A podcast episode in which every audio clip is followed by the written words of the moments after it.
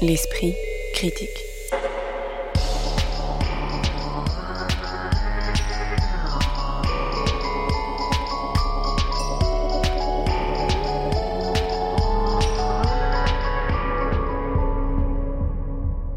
Mediapart.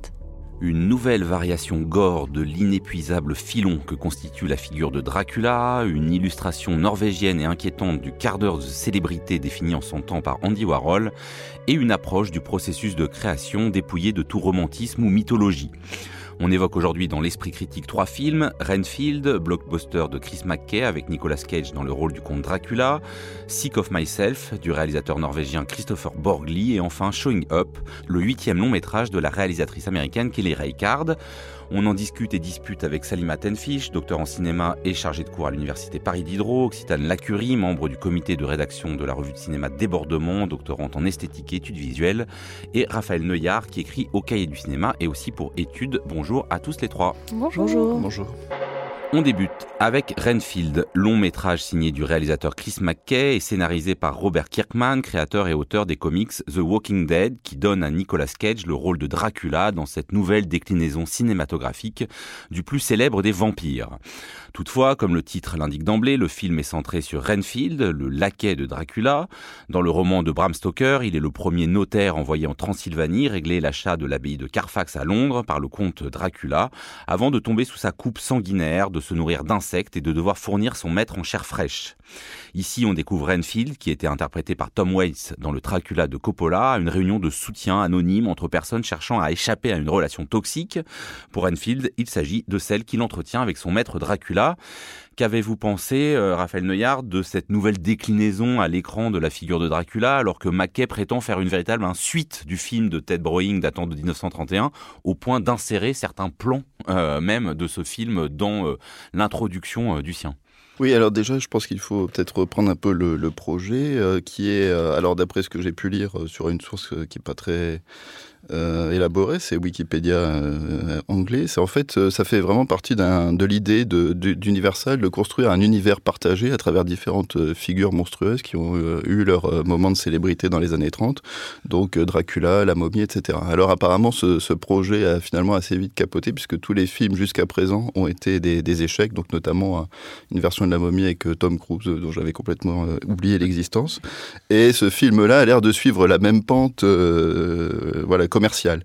C'est-à-dire qu'on va l'oublier dans, euh, dans, quelques mois encore? Probablement. Et ça a l'air d'être un, échec commercial. Donc déjà, il y a quelque chose d'intéressant dans le projet. Alors il n'est pas encore sorti en France, hein, il sort que mercredi. Donc, euh... Ouais, mais aux États-Unis, ça n'a pas très bien fonctionné. Donc en fait, c'est vraiment l'idée au fond de, un peu comme chez Marvel ou DC Comics, bah, d'exploiter un fond à travers donc cet univers partagé. Et puis finalement, on se rend compte que bah, prendre cette figure de Renfield, c'est pas forcément un désir, disons, d'aller voir un peu du côté d'une figure minoritaire, mais peut-être simplement d'étendre un univers, comme le font justement ces, euh, les franchises Marvel, etc.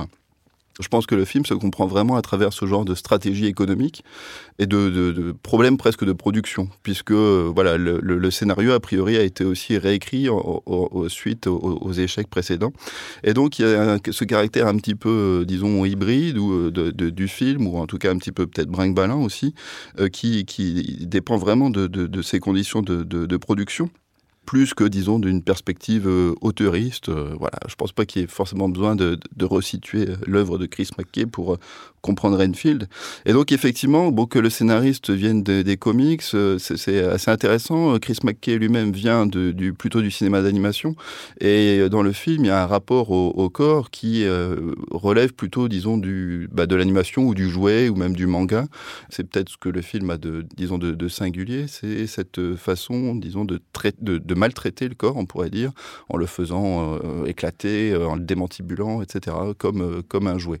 Donc ça, ce serait peut-être, disons, l'une des particularités de ce film qui, le, disons, le place dans une, dans une catégorie un peu geek, on va dire.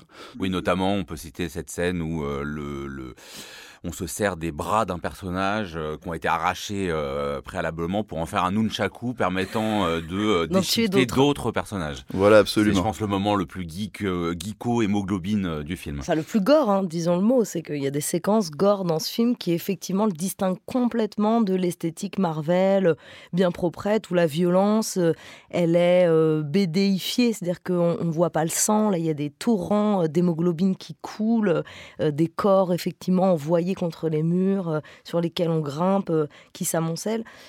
Mais peut-être que tu voulais finir? Non, mais juste pour dire que je ne sais pas si c'est une relecture très rigoureuse de, du roman de, Bram Stoker, mais en tout cas, c'est sûr que ça fournit un, disons, un, matériau assez intéressant, à toute une débauche de euh, voilà d'effets sanguinolents, etc. Mais alors justement, et pour continuer là-dessus, visuellement, ce, cette débauche d'hémoglobine, de pyrotechnie, euh, ça en fait quelque chose de brouillon ou de festif? Bah, on peut dire qu'il y a une explosion effectivement euh, de la violence qu'on pourrait voir comme jouissive, mais le seul problème, c'est que ce qu'on n'a pas encore euh, expliqué, c'est que dans ce film, euh, le fait de, mettre en lumière des personnages de l'ombre, donc ici, euh, comme vous l'avez bien expliqué, c'est le subalterne, c'est le valet de le serviteur de Dracula qui est le héros. Et ça, d'ailleurs, ça va aussi dans une série qui va au-delà de, des franchises euh, DC Comics.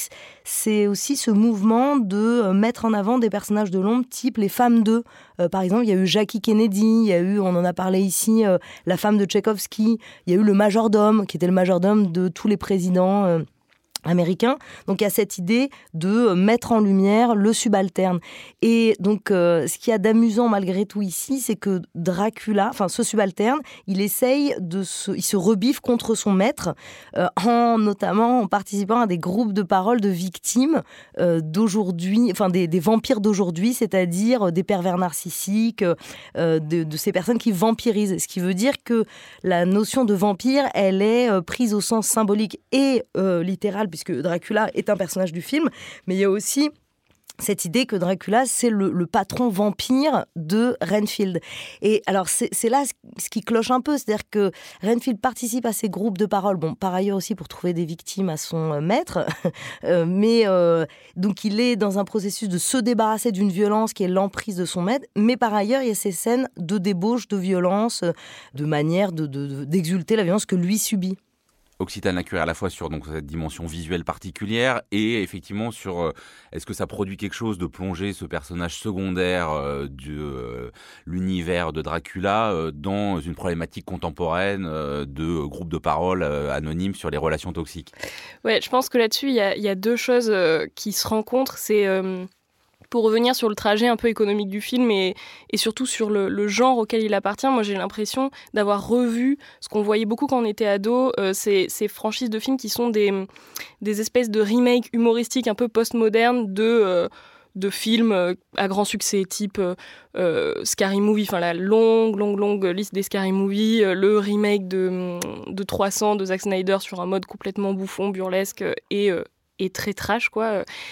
Euh, et, et, c'est un mode économique un petit peu euh, qui, se situe au dos des grands, des grands succès, qui a vraiment fait son beurre là-dessus, sur le fait de de, de, de, spéculer sur le fait que les, les, les adolescents fans de, voilà, de 300, euh, de Twilight, etc., allaient retourner voir la, version un petit peu trashouille du film qu'ils avaient aimé, et un peu mélodramatique du film qu'ils avaient aimé dans le cas de Twilight, par exemple. Et là, j'ai l'impression que le film parie beaucoup là-dessus, parie sur une réécriture euh, de l'éternel Dracula sur le mode euh, trash. Mais pour faire ça, il a fallu un petit peu effectivement se débarrasser d'un Dracula trop aristocrate, euh, trop classique, trop pétri par la figure de Christopher Lee par exemple, au profit d'un style bas, c'est-à-dire d'un laquais, d'un acteur qui lui-même en plus fait partie de cette génération, c'est-à-dire c'est quand même ce, cet acteur qui, qui a été connu grâce à Skins, la série Skins, donc là aussi qui s'inscrit dans toute cette génération des années 2000, dans toute cette continuité des films des années 2000.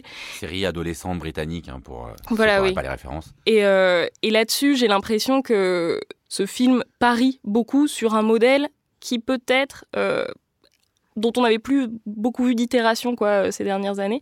Alors euh, oui, c'est ce qui fait peut-être le côté surprenant, mais on n'est pas sûr que le pari soit gagné. Voilà, c'est ça. Moi, c'est un, peu là-dessus que, que, je serais, que je serais un peu réticente. Néanmoins, sur l'interprétation de la figure de Dracula, je trouve que ça donne quand même malgré tout, dans le côté comédie de mœurs, quelque chose d'intéressant, avec voilà l'effet air du temps que ça provoque, c'est-à-dire euh, les, les, gens qui parlent de leur patron euh, ad nauseam sur des forums, par exemple sur Anti-Work, sur Reddit, où ils racontent toutes les crasses que leur font leurs patrons et l'exploitation à laquelle ils sont sujets au niveau très très individuel, très très subjectif. Et là-dessus, j'ai trouvé ça assez amusant le fait de faire de Dracula une figure de ben, d'entrepreneur euh, malsain, de, pourquoi pas euh, Elon Muskien, enfin je sais pas quelque chose dans cet ordre-là. Et là-dessus, j'ai trouvé ça quand même assez intéressant parce que si on remonte un tout petit peu en arrière, Dracula à l'origine c'est le c'est l'étranger venu de l'est, la menace euh, presque sanitaire, enfin en tout cas chez Bram Stoker. Ensuite, c'est devenu dans le film de Coppola plus un oriental débauché, libidineux. Et là, on se retrouve avec un, une critique d'une figure très américaine pour une fois, enfin un Dracula très très états-unien. Et justement, alors bah, pour rester sur cette figure de Dracula, c'est euh, le film est vendu sur le fait que c'est Nicolas Cage qui l'interprète. Vous avez pensé quoi de cette euh, figure draculienne interprétée par euh, cet acteur? Bah, C'est pareil, je pense que le, choix de Nicolas Cage relève aussi presque d'une forme d'économie hybride entre série Z et, et films de, disons, de, de studio, de grands studios. D'ailleurs, ça faisait une dizaine d'années qu'il n'avait pas tourné pour une grande compagnie et il a quand même été pendant un certain temps euh, assez ringardisé, euh, Nicolas Cage. Et finalement, c'est par ses outrances même, disons, qu'il a été euh, sauvé, notamment par les geeks. Enfin, c'est devenu une, machine à, à, mèmes, etc et ça se sent dans, dans son jeu. Alors euh, lui a une manière de, de, présenter son, son, style de jeu plus, euh, plus noble, c'est-à-dire il, se, euh, il parle de kabuki occidental par exemple, etc. Et effectivement il y a sans doute quelque chose... Ça pourrait ressembler à du caboutinage plutôt Ouais c'est ça. Mais c'est intéressant parce que, alors il y a, bon disons grosso modo il y a deux manières de jouer. Il y a une manière de jouer qui est portée vers la caméra dans l'agressivité qu'on a déjà beaucoup vu avec les mains portées vers l'avant, etc. Et quelque chose qu'on a déjà beaucoup vu chez, euh, chez lui. Et puis il y a d'autres scènes où il est plutôt euh, dans, dans l'attente. Et notamment, il y a une scène euh, dans l'appartement rénové de Renfield où, où, Renfield essaye de sortir de l'emprise néfaste de Dracula. Et donc il a s'installant dans une sorte d'appartement, on peut dire témoin, avec des, des, petites couleurs calmes et fuchsia. Enfin voilà, tout l'inverse de l'univers du manoir hanté ou du grand immeuble hanté en l'occurrence. Exactement. Et d'ailleurs, sur les, sur les décors, le, film est, le film est pas mal parce que pour le coup, le, personnage de Renfield se fond même dans le décor puisque son pull est assorti euh, à, son appartement. Et à ce moment-là, euh, bah, Dracula vient, euh, vient réclamer des comptes. Et, Cage est plus dans, l'attente et en même temps c'est une attente un petit peu comme ça convulsive, c'est-à-dire qu'il y, a plein de, de, grimaces qui apparaissent. Et là pour le coup la scène est vraiment étonnante. Enfin on a l'impression qu'il qu'il invente peut-être quelque chose à ce moment-là, alors qu'il y a d'autres moments où, bon, c'est un numéro qu'on a, déjà vu. Et la question, au fond, qui se pose aussi, et, c'est intéressant euh, euh, dans, dans, le film à ce niveau-là, c'est qu'effectivement, le film est quand même vendu comme un film avec Cage qui joue Dracula, et donc on s'attend à le voir beaucoup. Et finalement, on le voit assez peu. Et la question de, presque de mise en scène qui se pose, c'est au fond, quel, quel contre-champ peut exister face au jeu de, de Nicolas Cage? C'est-à-dire, est-ce qu'il va tout bouffer? Euh, D'ailleurs, l'acteur en face, bon, je le connaissais pas, mais il est quand même un peu falot. Enfin, il joue sur sur son côté de, de, beau gosse, mais après, il n'a pas une incarnation très puissante. Sauf dans les scènes de bagarre. Ouais, mais c'est un autre registre, disons.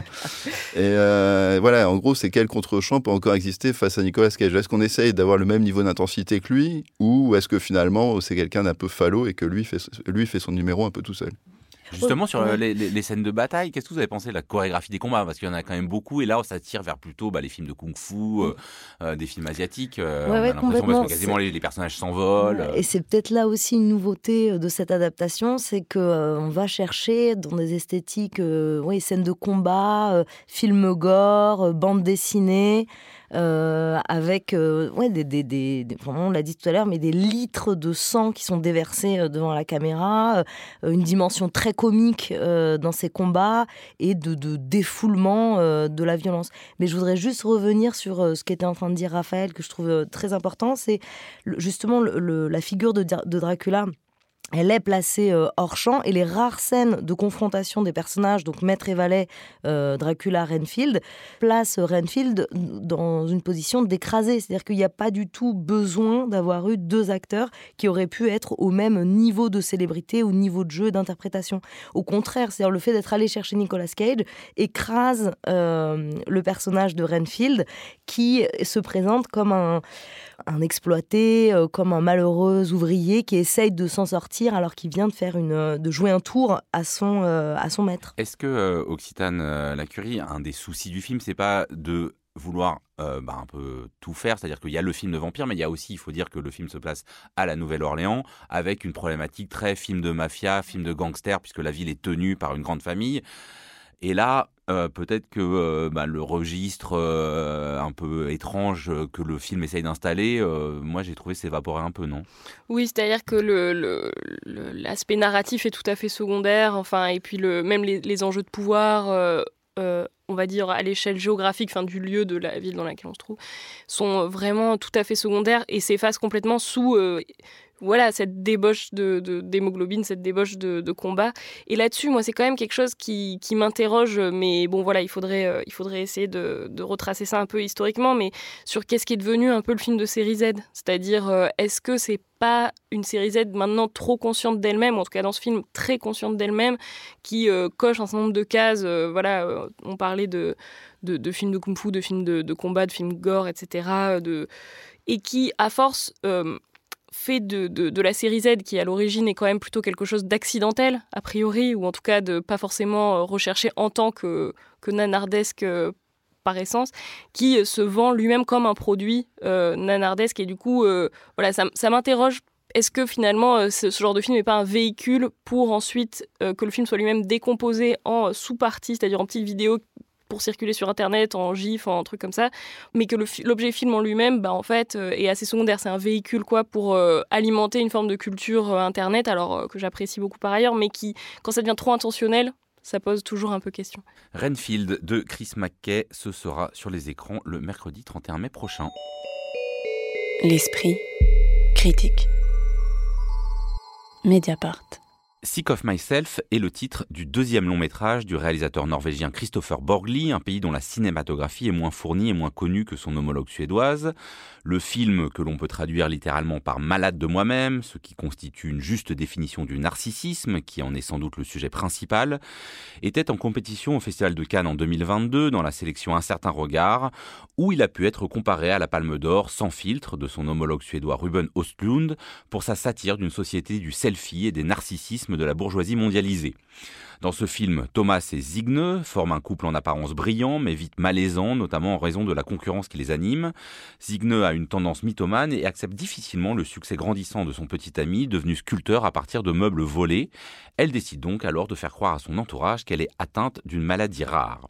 Alors, dans ce podcast, on s'intéresse pas beaucoup au fait de catégoriser les films, Salim Matenfish, à leur attribuer un genre, mais là, on est quand même là face à un trouble qui peut être intéressant de cerner, parce que euh, ça joue sur la réception de ce long métrage. Est-ce que vous avez eu le sentiment de regarder une comédie noire, un film presque fantastique dans la mesure où il a reçu euh, récemment le prix de l'étrange festival, voire un sous-genre du film d'horreur qui est le body horror? Ben on est, c'est ça, on est complètement euh, à la croisée de ces euh, différents genres et peut-être pour être encore plus précise, on pourrait dire qu'il y a quelque chose dans ce film à la fois donc de la satire sociale effectivement euh, scandinave euh, à la Ruben Östlund et la série des films de Ruben Östlund, je dirais pas seulement euh, de la Palme d'Or, mais aussi de, de son premier Snow Therapy. Oui, ou, de The Square, qui était aussi dans le milieu de l'art contemporain. Voilà, c'est ça, c'est The Square que je cherchais. Et aussi euh, dans quelque chose qui a à voir avec euh, ce nouveau gore fantastique de critique sociale que sont les films par exemple de Julia Ducournau avec Grave, Titane ou Junior. Il y a quelque chose qui a à voir avec le corps. On, parlait d'ailleurs dans le film précédent aussi, qui était aussi une comédie euh, de, de, ce rapport au corps, du corps déchiqueté. Ici, c'est un corps maltraité, un visage défiguré du personnage principal au service d'une critique de la société de l'image. Donc c'est assez fort. On est clairement dans la, dans la catharsis hein, de, notre propre, nos propres démons, euh, de, nos, de, notre euh, narcissisme euh, collectif. Et il y a quelque chose de d'effrayant dans ces images qui sont montrées frontalement. Il y a plusieurs plans ou euh, qui nous laisse découvrir comme dans un Instagram de jeunes femmes euh, déséquilibrées, euh, des cicatrices, des, taches sur son visage, c'est une maladie de peau dont il s'agit, qui sont assez effrayants. Sauf que le film n'est pas fantastique, c'est-à-dire que tout est bien fabriqué par un médicament. Et ça, peut-être que ça rend les choses encore plus difficiles à supporter pour le spectateur. Oui, c'est vrai qu'il y a une gêne quasiment physique. Est-ce que ce fait d'en passer donc euh, Occitane euh, par le registre du film de monstre, voire de momie, hein, puisqu'à un moment elle est complètement recouverte de bandages, pour dénoncer les travers narcissiques de l'époque, ça vous paraît une piste pertinente?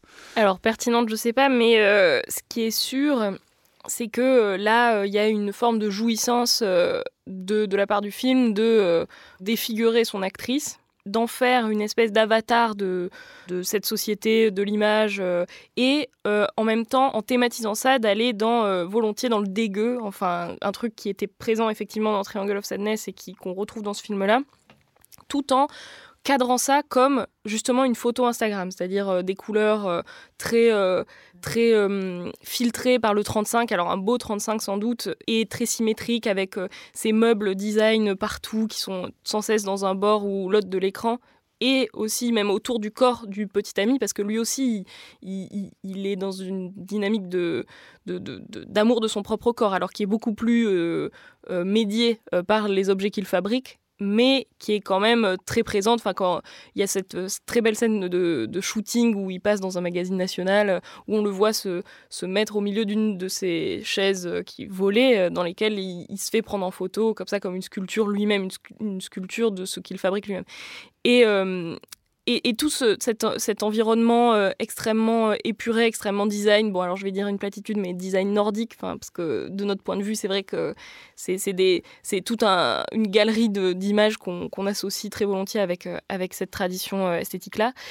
Bah, j'ai l'impression que le fait de mettre ce, visage déformé, difforme, abîmé par la maladie au milieu, c'est la transgression, enfin une espèce de transgression volontairement ou en tout cas une tentative de transgression euh, subversive euh, de la part euh, du cinéaste et qui situe en fait la destruction de cet univers-là sur le visage d'une femme. Et là-dessus, voilà, j'ai quand même été un peu troublée par cette volonté de produire une critique de l'image, une critique du spectacle, une critique de la société un peu attendue, un peu quand même voilà. oui, pas, pas, pas, non plus d'une originalité folle. Voilà, pas d'une originalité folle, en le situant sur un site bien particulier qui est le visage d'une femme euh, superficielle euh, et dont la superficialité va être euh, va aller jusqu'à la destruction de soi. Quoi. Ouais, mais c'est pas si pas subversif que ça parce que le fait comme ça de prendre une actrice qui est en plus particulièrement plastiquement belle selon les canons du moment européen en tout cas, ça nous renvoie, et donc de la défigurer, de prendre ce visage de poupée euh, parfaite et de, de, la défigurer, en plus de faire qu'elle est elle-même responsable de sa défiguration, ça nous renvoie à une scène qui est très difficile à, à regarder dans Titane, où le personnage principal se défigure euh, le visage dans les toilettes d'un aéroport pour euh, se posticher, enfin, comme dans d'autres films d'espionnage, les personnages masculins se postichent, et elle, elle se défigure le visage. Et dans ça, il y a quand même quelque chose de très subversif selon moi, c'est-à-dire de rejeter cette idée que le personnage féminin dans un film doit forcément être beau, être joli, et que c'est ça qui est censé supporter, soutenir sa raison d'être dans le film. Donc, alors oui, le réalisateur est un homme, donc après ça pose des questions de légitimité, mais alors Julia Ducournau c'est une femme, donc elle a le droit de prendre un personnage, mais je, je, crois que ça... Enfin en tout cas... Euh, auprès de moi, ça a tout à fait fonctionné dans ce sens-là. C'est-à-dire de, d'accepter que le personnage soit défiguré. Le personnage féminin qui est encore une fois présenté comme beau, joli, choisi comme objet par euh, son euh, petit ami euh, artiste, qui lui d'ailleurs n'est pas du tout une beauté canonique, que cet objet ça va aille jusqu'au bout de sa réification en se présentant uniquement comme objet. Raphaël, sur bah, cette question euh, de voilà de, bon la critique euh, du narcissisme de l'image et euh, le moyen d'y arriver par cette maladie de peau auto-infligée par cette actrice. Oui, alors moi je dirais pour anticiper un peu ce qu'on dira peut-être par la suite, c'est que d'une certaine manière le personnage de Michelle Williams dans Showing Up se soustrait de manière beaucoup plus forte. C'est le film dont on va parler après. Hein, à cette voilà, je pense que ce personnage-là se, se, soustrait de manière beaucoup plus forte à cet impératif de, de la beauté, de la séduction féminine qui effectivement caractérise en général les, euh, les, personnages euh, incarnés par des femmes. Mais Toujours est-il que, effectivement, c'est un personnage qui, reste quand même jusqu'au bout, y compris dans la défiguration, euh, attaché au fait de se montrer, au fait d'être vu. Alors, il y a, je rejoindrai euh, Occitane sur le, disons, le rapport entre deux narcissismes, c'est-à-dire le narcissisme masculin qui vient, on pourrait dire, d'un trop plein de soi, et le narcissisme féminin qui viendrait plutôt d'une sorte de manque, puisque c'est quelqu'un qui est sans arrêt dans la recherche euh, d'une attention que son compagnon lui dérobe. Par ailleurs, son compagnon ne cesse aussi de, la rabaisser, de l'humilier, etc. Et donc ce sont deux choses quand même assez euh, différentes, enfin qui, fonctionnent sur des dynamiques assez différentes, des dynamiques de, de genre, des dynamiques sociales, etc. Mais finalement, euh, le cinéaste va préférer quand même euh, s'acharner sur ce personnage féminin, pas simplement parce que le personnage féminin serait porté par une sorte d'idée fixe, un peu là pour le coup comme dans La femme de Tchaïkovski, voilà qu'on avait déjà évoqué, mais il va s'acharner sur elle en, en, ce qu'au fond, à aucun moment, il va lui permettre de, on peut dire, d'accéder à son désir, ne serait-ce que quelques instants. Il y a toujours un moment où euh, l'humiliation va l'emporter sur euh, son propre désir ou sur une sortie de ce désir-là. C'est-à-dire, elle pourrait désirer autre chose. Par exemple, euh, la séquence à peu près vers la fin où elle est recrutée par une agence qui, de, de mannequinat qui s'occupe d'inclusivité. Et là aussi, il faudrait... Qui accepte les gens qui ont des maladies de peau, ouais. qui manquent une main. Ça, c'est aussi une séquence extrêmement drôle, parce que le film est drôle, hein, on le, on le dit pas jusqu'à maintenant, c'est un humour Alors, c'est une, une, vraie question, est-ce qu'il est drôle? Alors, bon, juste pour revenir sur, sur, cette séquence, effectivement, donc on la voit qui est toujours euh, prise dans des stratégies pour se mettre en avant, valeur, quitte à, quitte à enfermer une concurrente dans les toilettes, etc. Et finalement, au moment où il y a quelque chose qui se passe d'un peu troublant, c'est-à-dire que finalement, tout en étant défigurée, elle joue quand même un certain jeu de la séduction à travers ses poses qui capte le regard de, du réalisateur qui a l'air d'être une caricature un peu de euh, voilà avec son bob etc qui est interprété par le cinéaste lui-même je crois. D'accord. Je je savais pas. En tout cas il y a un moment où voilà le, le il y a quelque chose d'un peu troublant qui se passe parce que finalement, elle est quand même considérée comme belle à ce moment-là et elle joue quand même le rôle justement euh, de, de, cette féminité. Finalement, euh, bah, il se passe quelque chose qui, euh, qui la ramène à, son triste corps en train de se, de se délabrer. Donc finalement, il y a quand même toujours une volonté du cinéaste, euh, d'une certaine manière, d'être plus malin et plus cruel que, que son personnage, euh, plus cruel euh, à l'égard de son personnage que le que le personnage ne l'est lui-même vis-à-vis de, son image, de son corps, etc. Alors cela dit, juste pour dire un mot sur moi, ce qui m'intéresse, euh, c'est quand même que ça crée des situations, disons, de comédie assez drôles, et notamment au début. C'est-à-dire, en fond, le problème de ce couple, c'est euh, d'attirer l'attention. Et donc, soit ils en ont pas assez, soit ils en ont trop. Et notamment dans la première séquence où ils sont dans un restaurant, ils s'apprêtent à dérober une bouteille de vin très chère, au prétexte que c'est bah, voilà ils achètent une bouteille de vin au prétexte que c'est l'anniversaire de la fille et puis tout à coup les serveurs se ramènent avec un gâteau. Et là et là eux qui font tout pour être en, mis en valeur se retrouvent cernés par les regards de tout le monde et se retrouvent tout à coup très embêtés. Donc y a, voilà y a, euh, moi le diagnostic du narcissisme contemporain bon, ça, ça m'intéresse pas tellement disons comme généralité sociologique je trouve ça c'est quand même assez bateau L'intérêt, c'est qu'est-ce que ça provoque comme situation, justement, sur des, sur, des petits décalages comme ça d'attention qu'on qu souhaite, qu'on ne souhaite pas, etc. Et le, film, euh, le film parvient assez, assez bien à, à, construire comme ça certaines séquences, mais je trouve finalement qu'à la fois, disons, dans son diagnostic, euh, il est assez banal, et dans, la cruauté à l'égard d'un personnage, euh, de son personnage féminin, euh, je, bon voilà, je, trouve qu'il place le curseur un petit peu, un petit peu loin. Et la question qui se pose aussi derrière, c'est est-ce que euh, qu'est-ce qui fait de sa nature un peu trop, trop ou pas démonstrative? Moi, je pense notamment à ces scènes qui pourraient être un peu des échappées où le personnage féminin fantasme, alors son enterrement, son moment de gloire, sa vengeance, où on pourrait se dire bah il y a peut-être là une échappée onirique et finalement ça revient peut-être un peu encore vouloir euh, bah, démontrer, prouver euh, un dispositif qui fonctionne peut-être plus sur une succession euh, euh, de scènes que sur une véritable narration, non, euh, Occitane oui, bah, j'ai l'impression que là aussi, c'est aller montrer la, dégradation de ce corps-là jusque dans son, sa psyché même. C'est-à-dire se dire, voilà, cette femme est vraiment à l'intérieur, à l'extérieur, complètement euh, vide d'elle-même au point de se détruire euh, constamment, psychiquement, euh, physiquement, etc. Et là-dessus, c'est quand même le, voilà, le grand postulat du film, c'est que cette femme est prête à tout pour euh, sortir du lot. Et euh, ça, ça, rejoint quand même un trope, j'ai l'impression, de, de la critique sociologique dont tu parlais, Raphaël, pour, pour mieux l'évacuer, mais quand même un trope dans la façon dont elle se, elle a bougé depuis depuis peut-être un siècle, c'est-à-dire qu'avant, euh, il s'agissait de, reconnaître la beauté, par exemple, des monstres de foire euh, dans, euh, dans les films de Lynch, dans les films de Todd Browning, etc. Là, aujourd'hui, on a affaire à une critique qui se décale un tout petit peu, enfin, qui change un tout petit peu d'axe, qui serait de dire, regardez-les, ces, ces, femmes qui cherchent la célébrité, qui sont prêtes à surfer sur la mode, justement, de la laideur, la mode de, de, la, de la difformité, de la maladie, etc. Comme si le handicap, alors que c'est tout quand même toujours un facteur d'exclusion, etc., devenait un facteur euh, d'esthétique ou un facteur euh, de désirabilité. Quoi. Et là-dessus, euh, j'ai trouvé que c'était quand même, enfin, si on, réduit le postulat, ou en tout cas on, étale le postulat comme ça, c'est quand même un, petit peu, un petit peu louche, je trouve. Ouais, un film peut-être un peu trouble politiquement, comme l'était d'ailleurs sans filtre, mais euh, pas euh, avec le côté mm. positif du ah trouble. non, non, moi je pense pas du tout que ce soit trouble, c'est très clair. C'est une dénonciation du paraître par rapport à l'être. Comme disait Raphaël, c'est peut-être bateau, mais là ce qui est fort, c'est que ça va très très loin. C'est-à-dire qu'il y a une exagération. On a parlé tout à l'heure de films gore, c'est drôle. Comme je disais tout à l'heure, ça poursuit une fonction catharsique de se débarrasser de ce désir d'exister de, à tout prix en tant qu'objet parce que Occitane disait tout à l'heure, elle est prête à tout pour euh, être célèbre. Elle est prête à tout en tant qu'objet. La question qu'on se pose du début à la fin du film, c'est pourquoi cette fille ne fait pas quelque chose de sa vie? Pourquoi elle va pas s'occuper de euh, euh, personnes dans le besoin? Pourquoi, pourquoi elle décide plutôt d'être simplement un objet de contemplation pour sa monstruosité qu'elle a elle-même fabriquée? Et c'est en cela qu'elle est monstrueuse d'ailleurs. C'est au lieu d'aller vers l'autre, parce que tout commence au début par une scène où elle prétend avoir aidé quelqu'un qui a été mordu par un chien.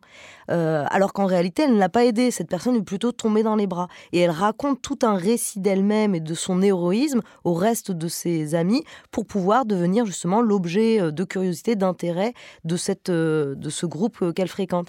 Et tout, pendant tout le film, à chaque scène, et quand c'est de, de, pire en pire, parce que comme disait tout à l'heure Raphaël, elle ne elle sort jamais du processus qu'elle a créé et on se demande à chaque fois, mais qu'est-ce qu'elle attend pour aller faire quelque chose? C'est-à-dire pour intervenir dans, la, dans l'espace public, pour intervenir auprès des autres, pour intervenir auprès de ses victimes qu'elle va fréquenter à la fin, plutôt que simplement vouloir se poser, se donner comme objet de regard de l'autre.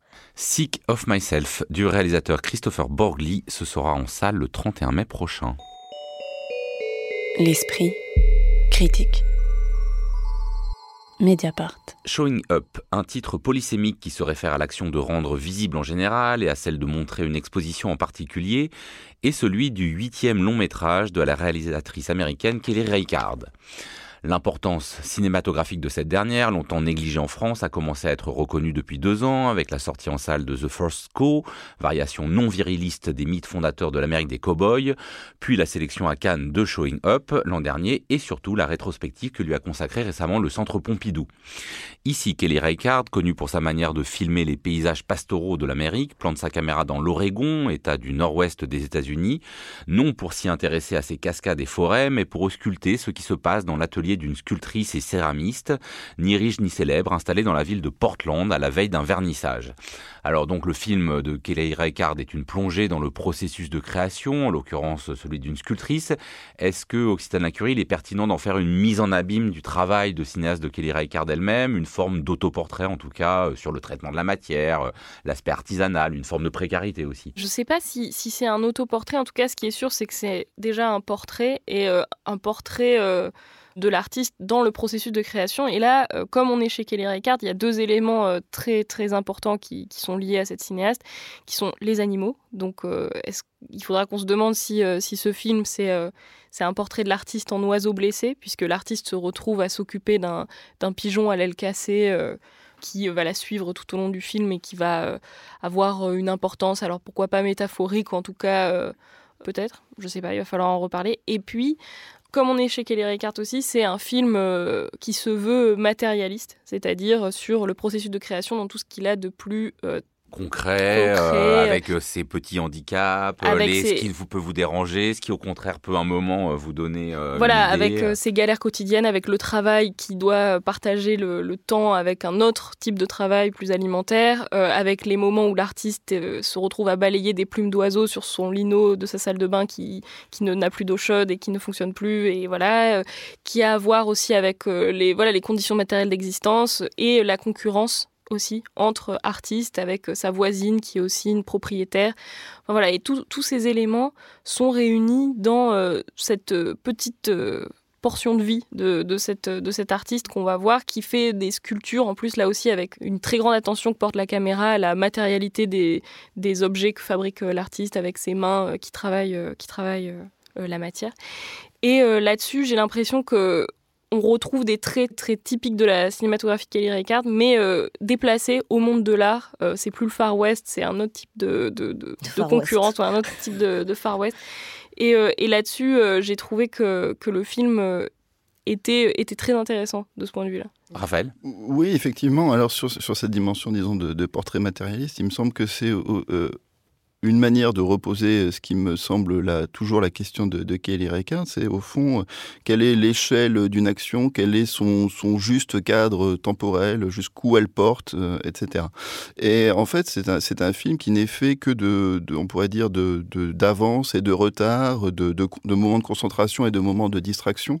Euh, et c'est, ça qui est très beau. C'est-à-dire qu'il y a une période assez euh, limitée, hein, il y a 4-5 jours jusqu'à la date de l'exposition euh, il y a un terme qui est, fixé. Et en même temps, euh, dans cette période qui, s'ouvre, finalement, il y a euh, sans arrêt bon, bah, des, comme ça, des à côté, des, des, des contretemps, etc. Et c'est par là, d'une certaine manière, que, mature le, geste aussi artistique, c'est à travers tous ces contretemps. Puisqu'on a un personnage donc incarné par Michelle Williams qui, ne cesse de réclamer du temps, qui est contrainte à la fois donc par son travail de, dans, l'administration d'une école d'art, euh, d'ailleurs dirigée par sa mère, mais qui est aussi contrainte par l'arrivée de ce pigeon que sa voisine recueille, porté par un grand élan de générosité, mais finalement qu'elle lui refile assez vite. Et elle ne, cesse d'être prise comme ça dans des contraintes temporelles, mais finalement, quand elle a le temps de travailler, bah, elle va aussi elle-même se, distraire euh, en allant euh, mener le, pigeon, se faire soigner, etc. Et donc, il y a quelque chose de, très fort sur ce portrait d'artiste qui essaye de se replier aussi sur lui-même, qui essaye de se concentrer, qui essaye vraiment d'être autonome pour avoir le temps de, sa propre création et qui en même temps est toujours pris par d'autres temporalités, d'autres rythmes, euh, et qui lui-même ne cesse de sortir de, ce moment de, création. Enfin, il y, a, vraiment tout un nouage comme ça, euh, très subtil, et qui correspond à la manière même de, Kelly Reichardt. C'est-à-dire que Kelly Reichardt aussi quelqu'un, une cinéaste qui ne va pas simplement se concentrer sur un personnage, mais qui par exemple va à un moment faire un travelling sur quelqu'un, sur des jeunes skateboarders qui passent ou sur la voisine qui passe, etc., etc. Et donc il y a tout cet environnement qui vit autour du personnage et aussi un environnement effectivement habité par des animaux, puisqu'on entend les pigeons, même sans le voir, on entend les pigeons. Il y a le chien qui sert un petit peu de paillasson à, l'entrée de, de, l'école, etc. Et donc euh, voilà cette, capacité à restituer un, environnement, dans, disons dans, dans sa richesse, dans sa complexité euh, est vraiment euh, ce qui est de, de, saisissant chez Kelly Reichardt, d'autant plus que ce, sont des, histoires qui tiennent sur presque rien.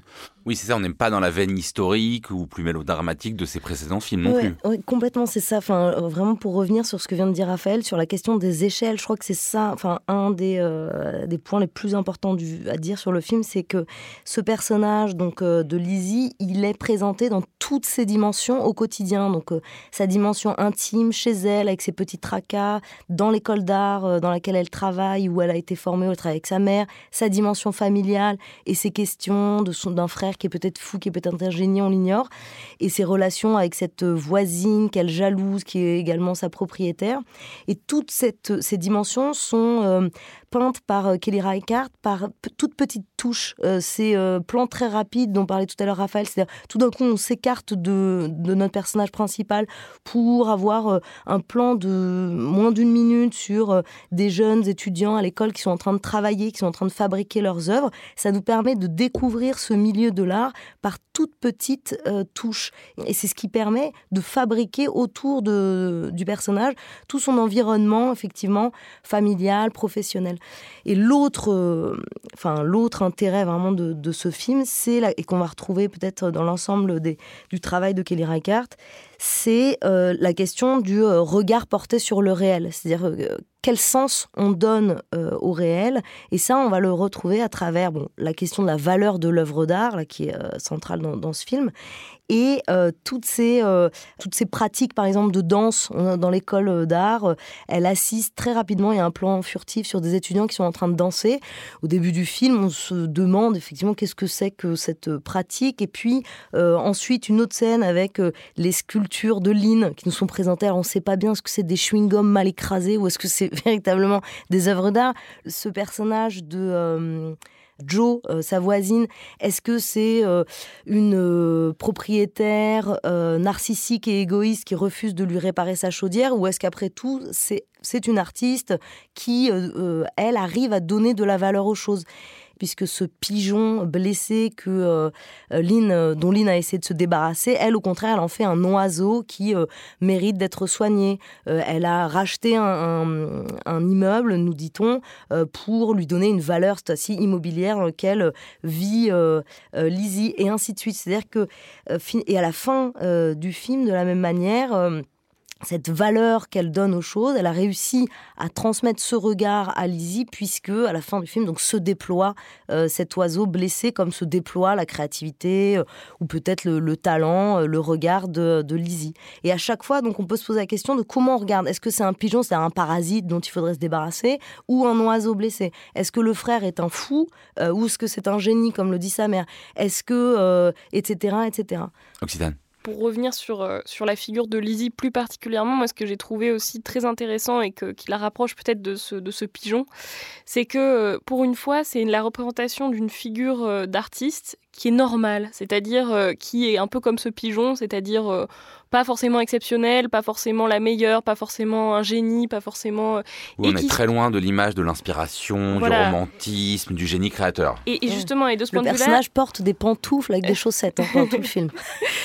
Et de ce point de vue-là, elle est, elle est vraiment euh, entre plusieurs pôles euh, artistiques entre lesquels elle essaye de se repérer, dont la vie même, l'existence même semble l'agresser, elle-même euh, semble augmenter son aigreur, mais qui en même temps, par différence, la font émerger comme artiste. C'est-à-dire son frère, qui effectivement ressemble plus à la figure du génie romantique, complètement euh, inspiré, euh, complètement euh, délirant parfois, qui fait des, des, gestes artistiques pour la beauté du geste, qui n'arrive pas à s'adapter à la société. Sa voisine qui a plus à voir avec l'artiste un peu mondaine qui arrive à bien se débrouiller d'ailleurs à un moment elle dit she really figured it out en parlant du fait d'acheter cet immeuble pour le louer mais en tout cas l'impression que cette, voisine représente une, façon de, s'insérer dans le champ enfin dans le champ artistique à laquelle Lizzie n'arrive pas à accéder. Et puis les autres personnes de l'école d'art qu'elle croise de manière un petit peu plus anecdotique dans le film, mais qui sont, euh, qui sont très insouciantes, euh, qui parlent doucement avec des voix euh, très planantes, comme ça. je pense au, à l'homme qui s'occupe de faire cuire ses, ses, sculptures dans, dans, le four, ou alors à cet artiste invité qui vient de New York et qui ont l'air d'être posés là, de flotter, de ne pas s'inquiéter du quotidien, de ne pas s'inquiéter du temps qui passe et de, des conditions matérielles d'existence. Là où Lizzie a l'air d'être complètement soumise à tous les petits événements de la vie, à tous les petits, euh, tous les petits contretemps. Oui, notamment les contrariétés. Il hein. faut, bien dire qu'elle ne décroche pas un demi-sourire euh, de, tout le film.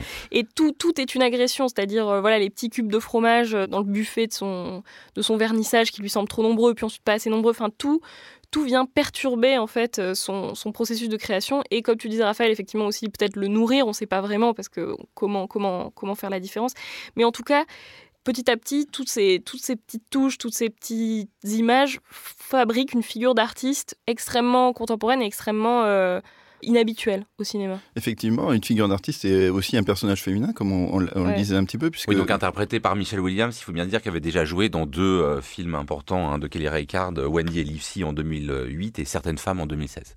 Voilà, absolument. Et Michelle Williams, dans, dans ce film, se soustrait totalement euh, aux impératifs, disons, de, on pourrait dire de séduction ou de, voilà, même, même euh, être euh, vaguement bien habillée, c'est, pas vraiment ce qui la préoccupe. Elle est, enfin voilà, elle est très cernée, etc. Elle ne cherche pas à séduire, elle ne sourit pas, ce qui est, voilà, disons des, injonctions sociales faites aux femmes.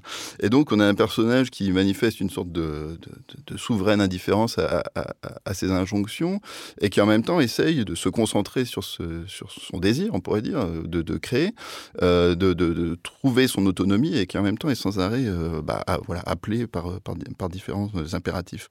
On pourrait dire, il y a une phrase en fait qui résume un peu tout le film, c'est la question du, moment. Est-ce que c'est son moment ou pas? C'est-à-dire au fond, est-ce que le moment où tout s'aligne quoi Et Joe, on pourrait dire, bon bah c'est son moment. Elle a deux expositions, elle est en train, elle arrive dans une nouvelle galerie. Euh, c'est la première fois qu'une étudiante de, de l'école où travaille euh, Lizzie euh, expose dans cette galerie, il y a un prestige, etc.